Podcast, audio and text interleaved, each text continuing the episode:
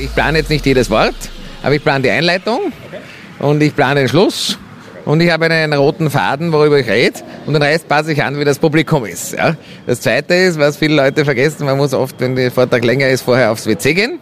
Auch das ist wichtig. Das Dritte ist, man braucht genügend Wasser. Wenn man was haben will, wie beim Daten, muss man sagen, ich will es nicht. Das ist auch eine klassische Grundregel. Ja. Also muss immer, wenn man etwas tatsächlich haben will, muss immer schauen, dass der andere kommt, den ersten Schritt macht und nicht man selbst. Weiß beginnt, schwarz gewinnt. Und das bedeutet, dass man oft recht trickreich äh, agieren muss, um am Anfang sicherzustellen, dass der andere das Gefühl hat, er muss einen bitten. Das ist die richtige Psychologie. Was wir versuchen zu leben, ist radikale Transparenz. Das bedeutet aber, dass man vor allem mal den Chef kritisieren kann. Versuchen wir in einer vielen Firmen zum Haupteigentümer oder zum Generaldirektor zu sagen, das ist ein Schatz, das ist dumm. Ich meine, da wirst du höchstens hinauskatapultiert. Ja. Bei uns kriegst du sogar ein Danke oder zumindest mal eine Frage, wieso. Ja, und oft sage ich, ja, das stimmt, dann machen wir so. Darf ich vorstellen? Gerald Hörhan aus Wien, bekannt in der Community als Investment Punk. Ein Mann, der Klartext redet und sich nichts scheißt oder eben nichts scheißt, wie die Wiener sagen, weder als Speaker, wenn er auf der Bühne ist, noch im Leben. Er hat bei und mit der Elite in Harvard angewandte Mathematik und Wirtschaft studiert und sieht gar nicht so aus. Jeans, Lederjacke, die Frisur geht je nach Stimmung in die Irokesenrichtung. Das ist sein Äußeres. Er liebt Festivals und unbequeme Wahrheiten, die aber sein müssen. Woher er dieses Wahnsinns Selbstbewusstsein nimmt beim Reden vor Menschen, warum er nicht mal daran denkt, irgendwie an seiner Sprache zu arbeiten und Hochdeutsch zu reden, das ist eben sehr spannend für einen Podcast, der sich rund um die Kommunikation dreht.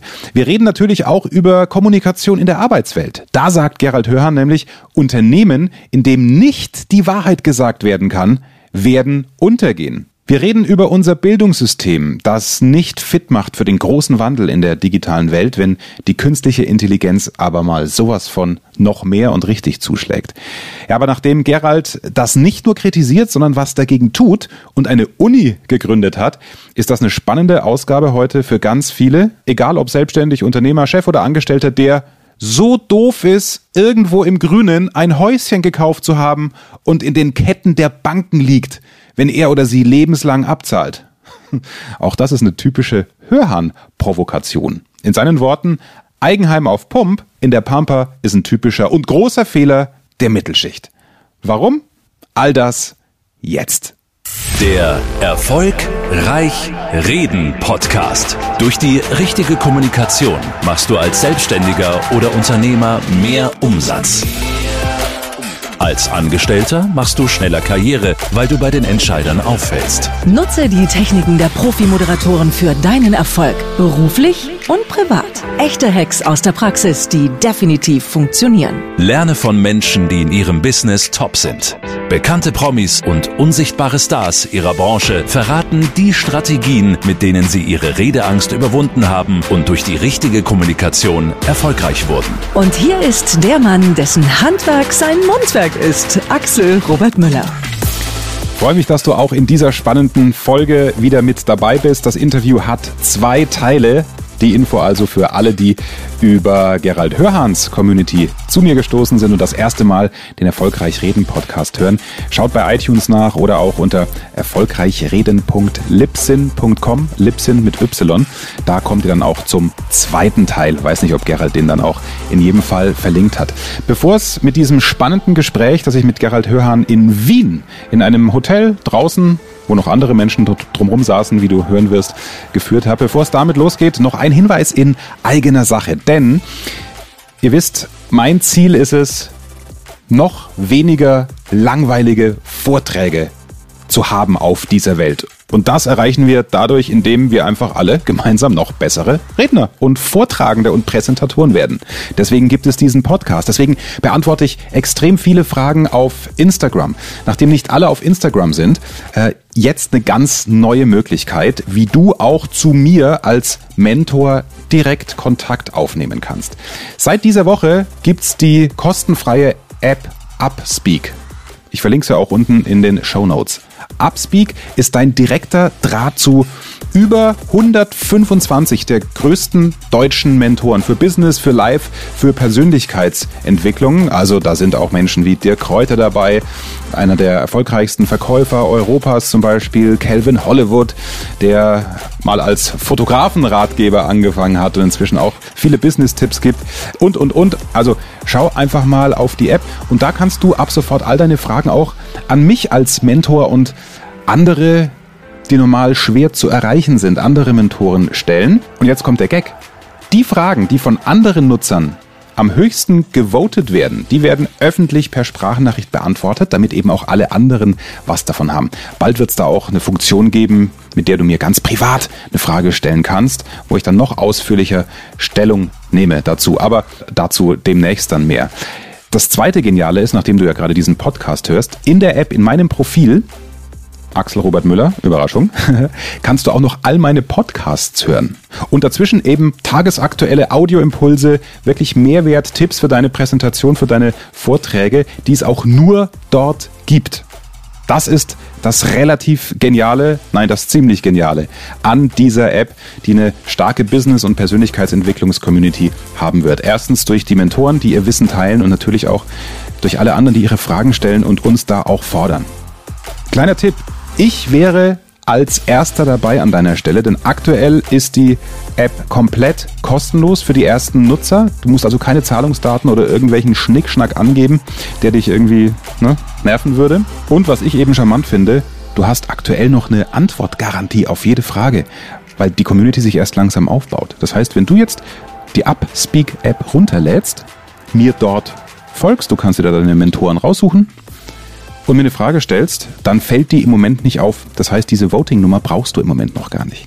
Also, näher ran an deine Mentoren, unter anderem auch wie mich, geht es aktuell nicht. Also such einfach im App Store oder bei Google Play Upspeak, U-P-S-P-E-A-K. Oder auch auf upspeak.de gehen. Da findest du auch nochmal alle Infos, die du brauchst. Okay? Freue mich, wenn wir da noch dichter, noch direkter kommunizieren. Du musst da keine Sprachnachricht hinschicken, wenn du eher schüchtern bist. Kannst doch nach wie vor einfach eintippen und ich beantworte die Fragen dann aber für alle ausführlich per Sprachnachricht. Freue mich drauf, genauso wie jetzt auf das Gespräch mit Gerald Hörhan. Du hast mal gesagt, dass du ein schwieriger Gesprächspartner bist, manchmal. Das ist zumindest ein Zitat. Muss ich jetzt Angst haben vor dem Gespräch? Nein, überhaupt nicht. Eigentlich bin ich meistens sogar ein einfacher Gesprächspartner. Ich meine, verhandeln mit mir ist nicht immer ganz einfach. Also ich verhandle schon hart, aber grundsätzlich bin ich ein relativ einfacher Gesprächspartner. Außer jemand ist total dumm, arrogant oder ähnliches, dann kann ich recht unangenehm werden. Bin ich schon raus im, im, im letzten Punkt? Überhaupt nicht. Wie kommst du auf die Idee? Ähm, du scheißt dir nichts, das ist mir aufgefallen. Also du scheinst keine Angst irgendwie im Leben vor irgendjemandem zu haben. Ja, ich meine, der Punkt ist, dass ich einfach gesellschaftliche Konventionen ablehne und das mache, worauf ich Lust habe. Mhm. Und mir war Freiheit sehr wichtig. Da wird mir mal klar, ich muss auch finanziell unabhängig sein, weil wenn man von einem Arbeitgeber abhängig ist und im Hamsterrad der Schulden läuft, dann muss man da auf den Arsch kriechen, das ist klar, das wollte ich nicht. Und äh, ich sage meine Meinung und rede, wie ich mir das vorstelle und rede, wie der Schnabel gewachsen ist. So, äh, hier hören viele zu, die sich in Sachen Kommunikation verbessern wollen, die sagen, ja, ich kann ganz okay reden, aber ich würde gerne noch eine Schippe drauflegen.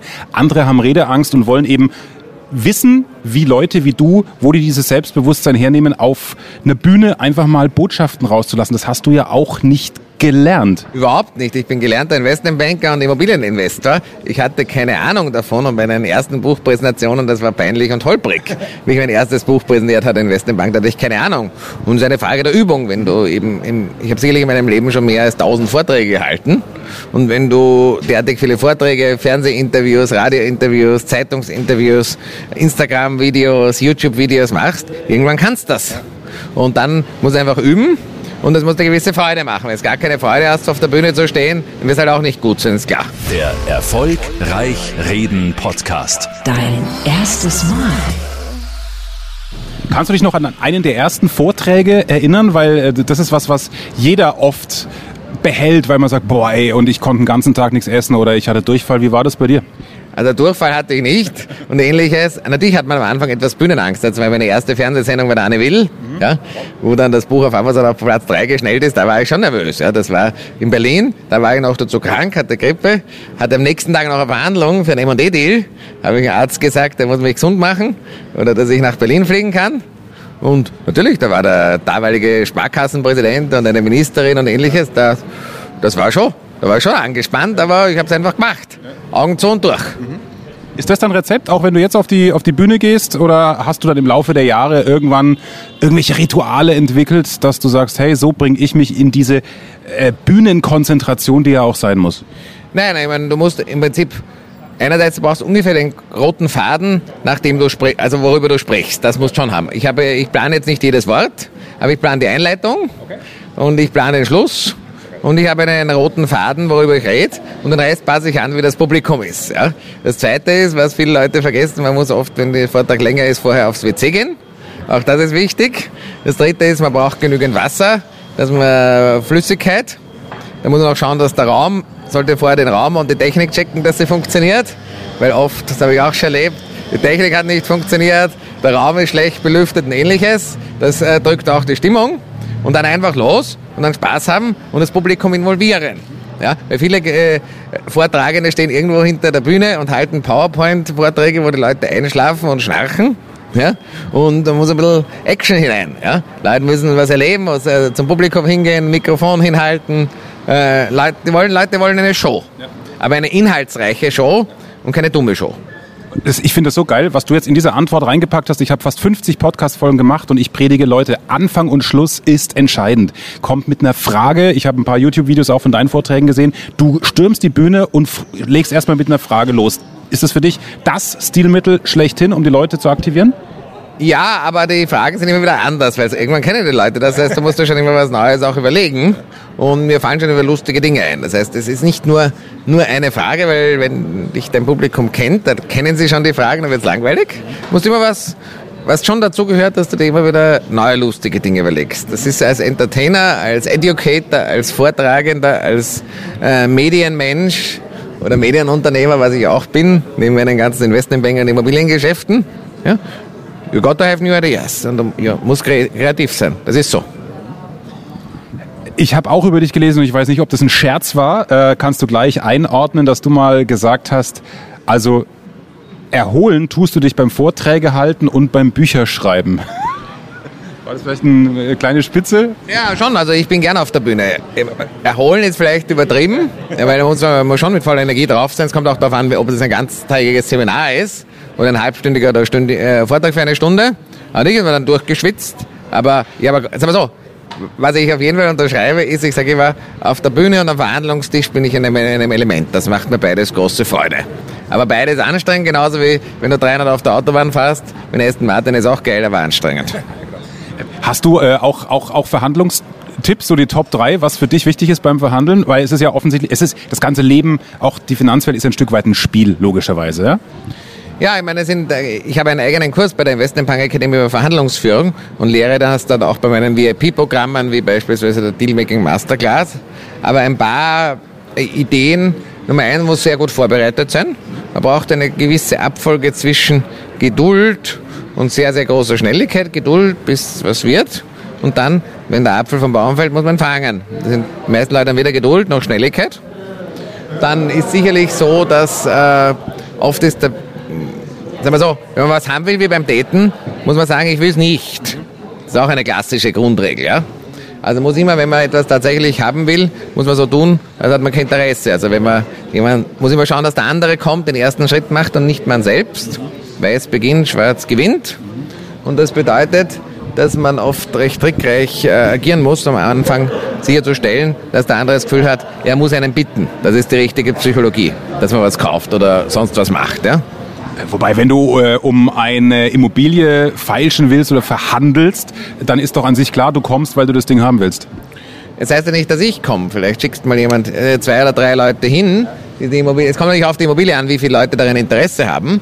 Aber es kann durchaus mal sein, dass man zuerst zwei, drei Leute hinschickst, die gar nicht von dir kommen, die dem Makler erklären, wie schlimm die Immobilie ist. Und wenn der 500.000 Euro will, sagen sie, mehr als 300 ist nicht wert, der andere sagt 330 und der Makler ist schon ganz verzweifelt. Ja? Und dann kommst du erst irgendwann du und äh, jaulst auch und sagst, ja, vielleicht, aber so richtig interessant ist nicht, aber vielleicht machen wir 400. Ja, es gibt, man muss das individuell natürlich beurteilen, deswegen sage ich, man muss den Sachstand sehr gut kennen und man macht, braucht ein gutes Investment-Team, was entsprechend Gewerbe Fuß steht bei solchen Dingen.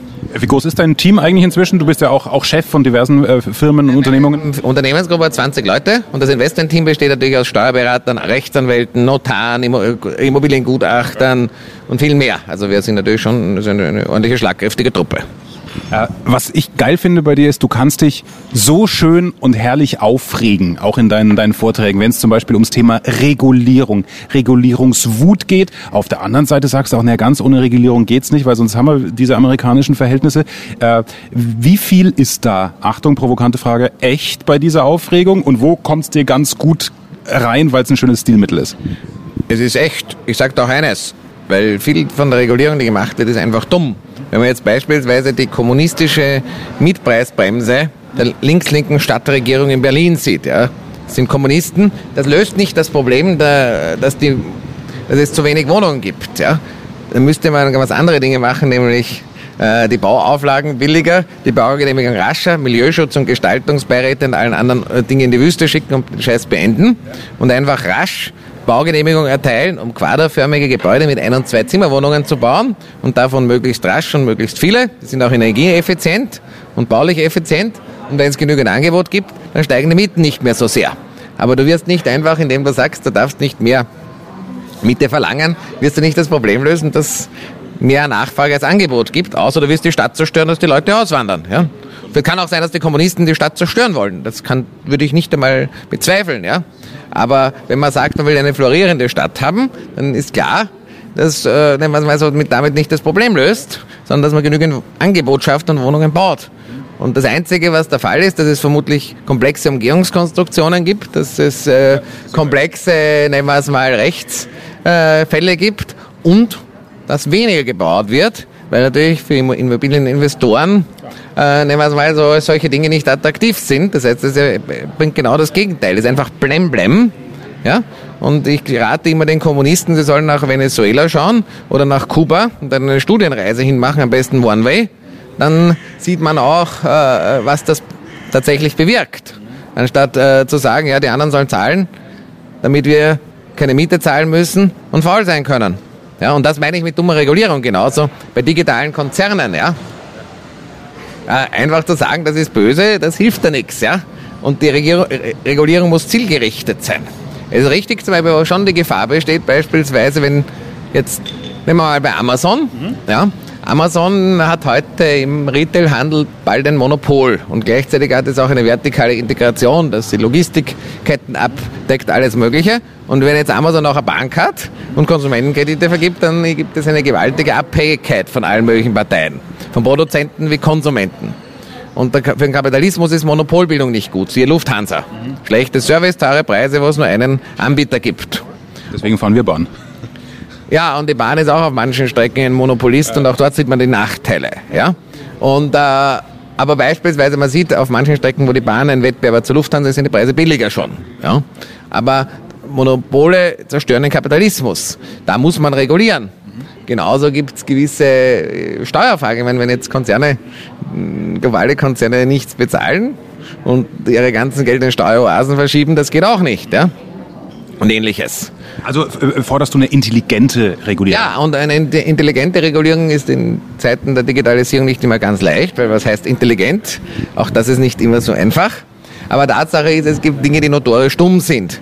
Und die beruhen einerseits auf dem Unverständnis von politischen Akteuren weltweit, siehe auch Amerika und siehe auch England. Wenn man sich die Hearings vom amerikanischen Kongress oder vom englischen Parlament anschaut, sieht man, dass es einfach Unwissenheit ist.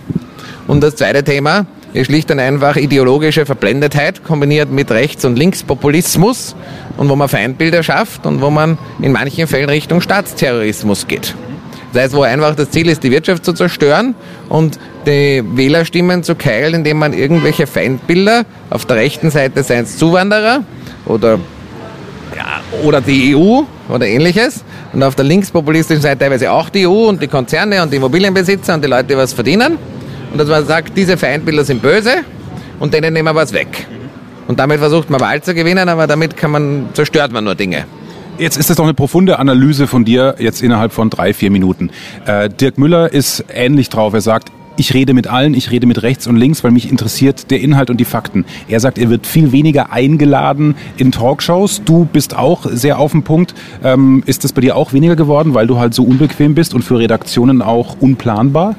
Es variiert, aber ich werde schon wieder eingeladen. Ich, nur ich bin natürlich auch ein Österreicher. Ich bin überhaupt ein, eine Wildcard, weil ich ja aus deutscher Sicht, nehmen wir es mal, wieder etwas anderes bin. Österreich ist trotzdem ein eigenes Land mit, nehmen wir es mal, einer anderen Politik auch politischen Chaos äh, teilweise, aber Österreich und Deutschland sind da schon etwas verschieden. Deswegen ist mein, ich bin zwar, gehört zwar den größten deutschen Influencern im Business-Bereich, aber, oder deutschsprachig, aber ich bin trotzdem noch Österreicher, was man unschwer hört.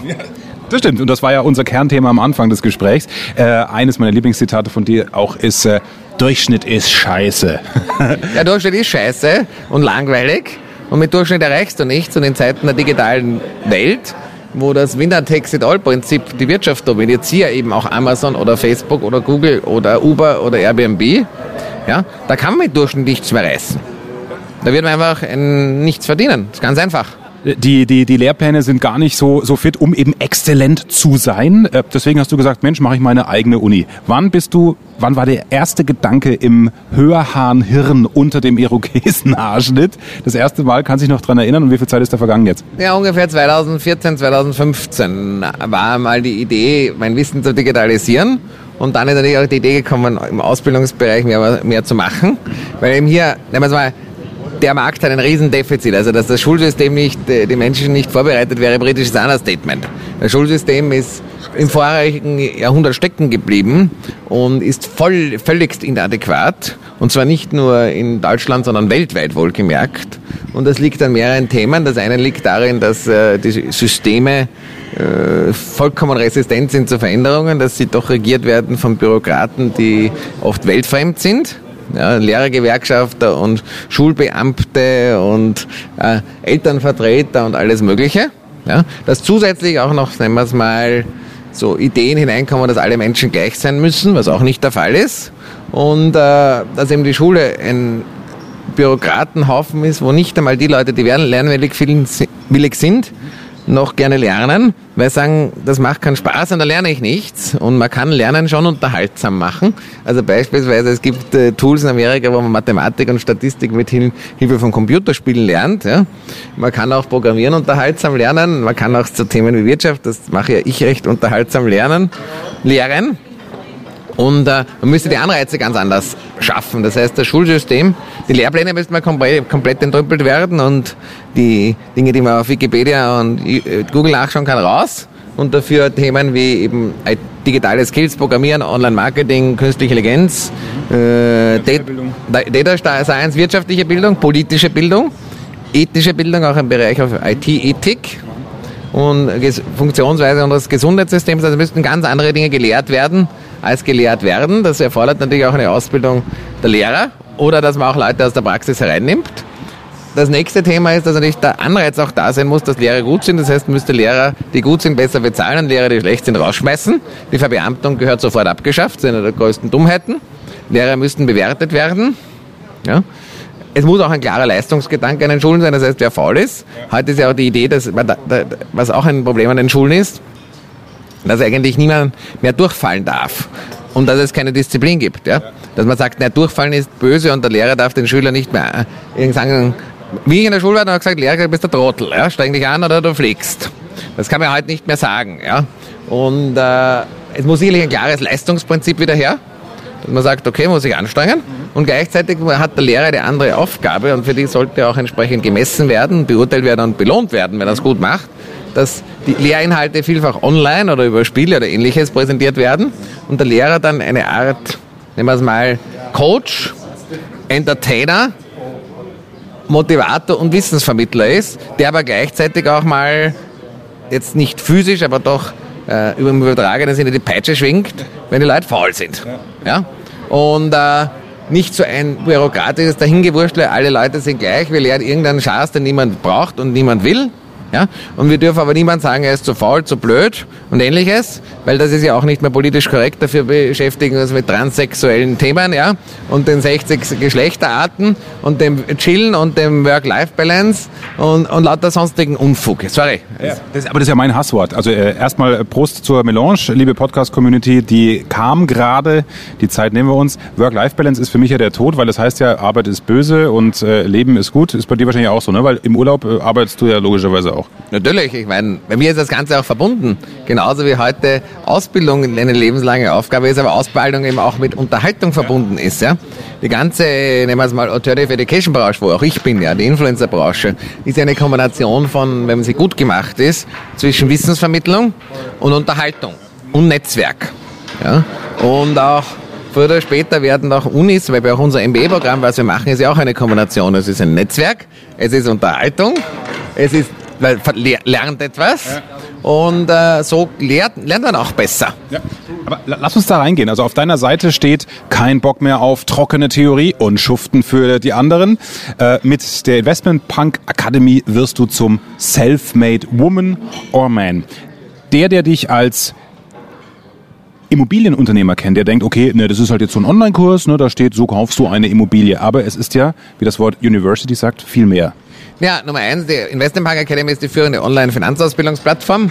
Wir haben insgesamt dort knapp 60 Videokurse mit etwa 1000 Videos, 2000 Seiten Skripten, Prüfungen, alles Mögliche, wo man, äh, nehmen wir es mal, lernt, wie Wirtschaft funktioniert, wie man Wohnungen kauft, wie man Firmen kauft, wie man Steuern funktionieren, wie man Holdingstrukturen baut, wie man Startups gründet, Online-Marketing macht, geistiges Eigentum funktioniert, Businesspläne macht und vieles, vieles mehr. Also eine klassische angewandte Wirtschaftsausbildung.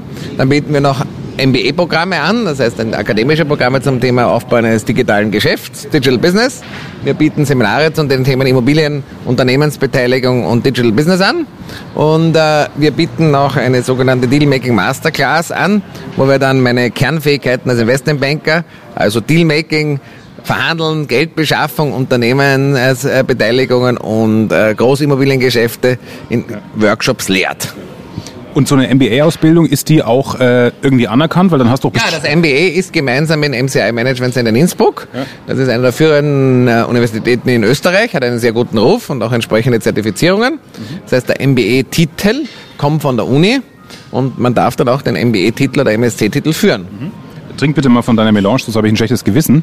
Äh, nimm dir auch die Zeit, ruhig äh, rumzurühren, weil ich kann mir vorstellen, dass das dann zertifiziert wurde und anerkannt wurde. Da hast du doch bestimmt wieder mal diverse Male fluchen müssen, oder? Weil das geht ja in deinen geliebten Bereich Regulierung. Ja, sagen wir so, das MCI ist ein sehr angenehmer Partner und der Rektor ist ein sehr progressiver und einmal mal tüchtiger Rektor und äh, mit dem macht es auch Spaß zu arbeiten. Natürlich muss man manchmal fluchen, aber in dem Fall hat sich das wirklich in Grenzen gehalten und wir sind sehr zufrieden. Lass uns kurz äh, in die Angestelltenperspektive wechseln. Über Kommunikation in Unternehmen reden. Auch das passt natürlich zu einem Podcast, der sich in Sachen Kommunikation schlau macht. Am Anfang habe ich gesagt, ein Zitat von dir, Unternehmen, in denen nicht die Wahrheit gesagt werden kann, werden untergehen. Zitat Gerald Hörhan. Warum? Ganz einfach weil du dann nicht die richtigen Entscheidungen treffen kannst. Wenn du falsche Fakten hast, triffst du falsche Entscheidungen. Und es gibt genügend Unternehmen, also beispielsweise Autohändler habe ich mal einen Vortrag gehalten, hat man gesagt, die Mitarbeiter dürfen nicht sagen, dass der Tesla ein gutes Auto ist. Ja, wenn man ihn Wettbewerb ignoriert, dann kann man keine richtigen Entscheidungen treffen.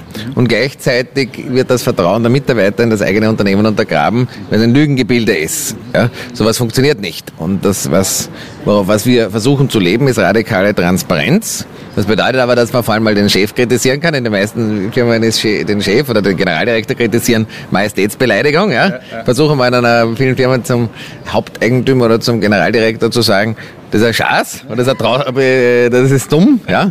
Ich meine, da wirst du höchstens hinauskatapultiert. Ja. Bei uns kriegst du sogar ein Danke oder zumindest mal eine Frage, wieso. Mhm. Ja, und oft sage ich, ja, das stimmt, dann machen wir so.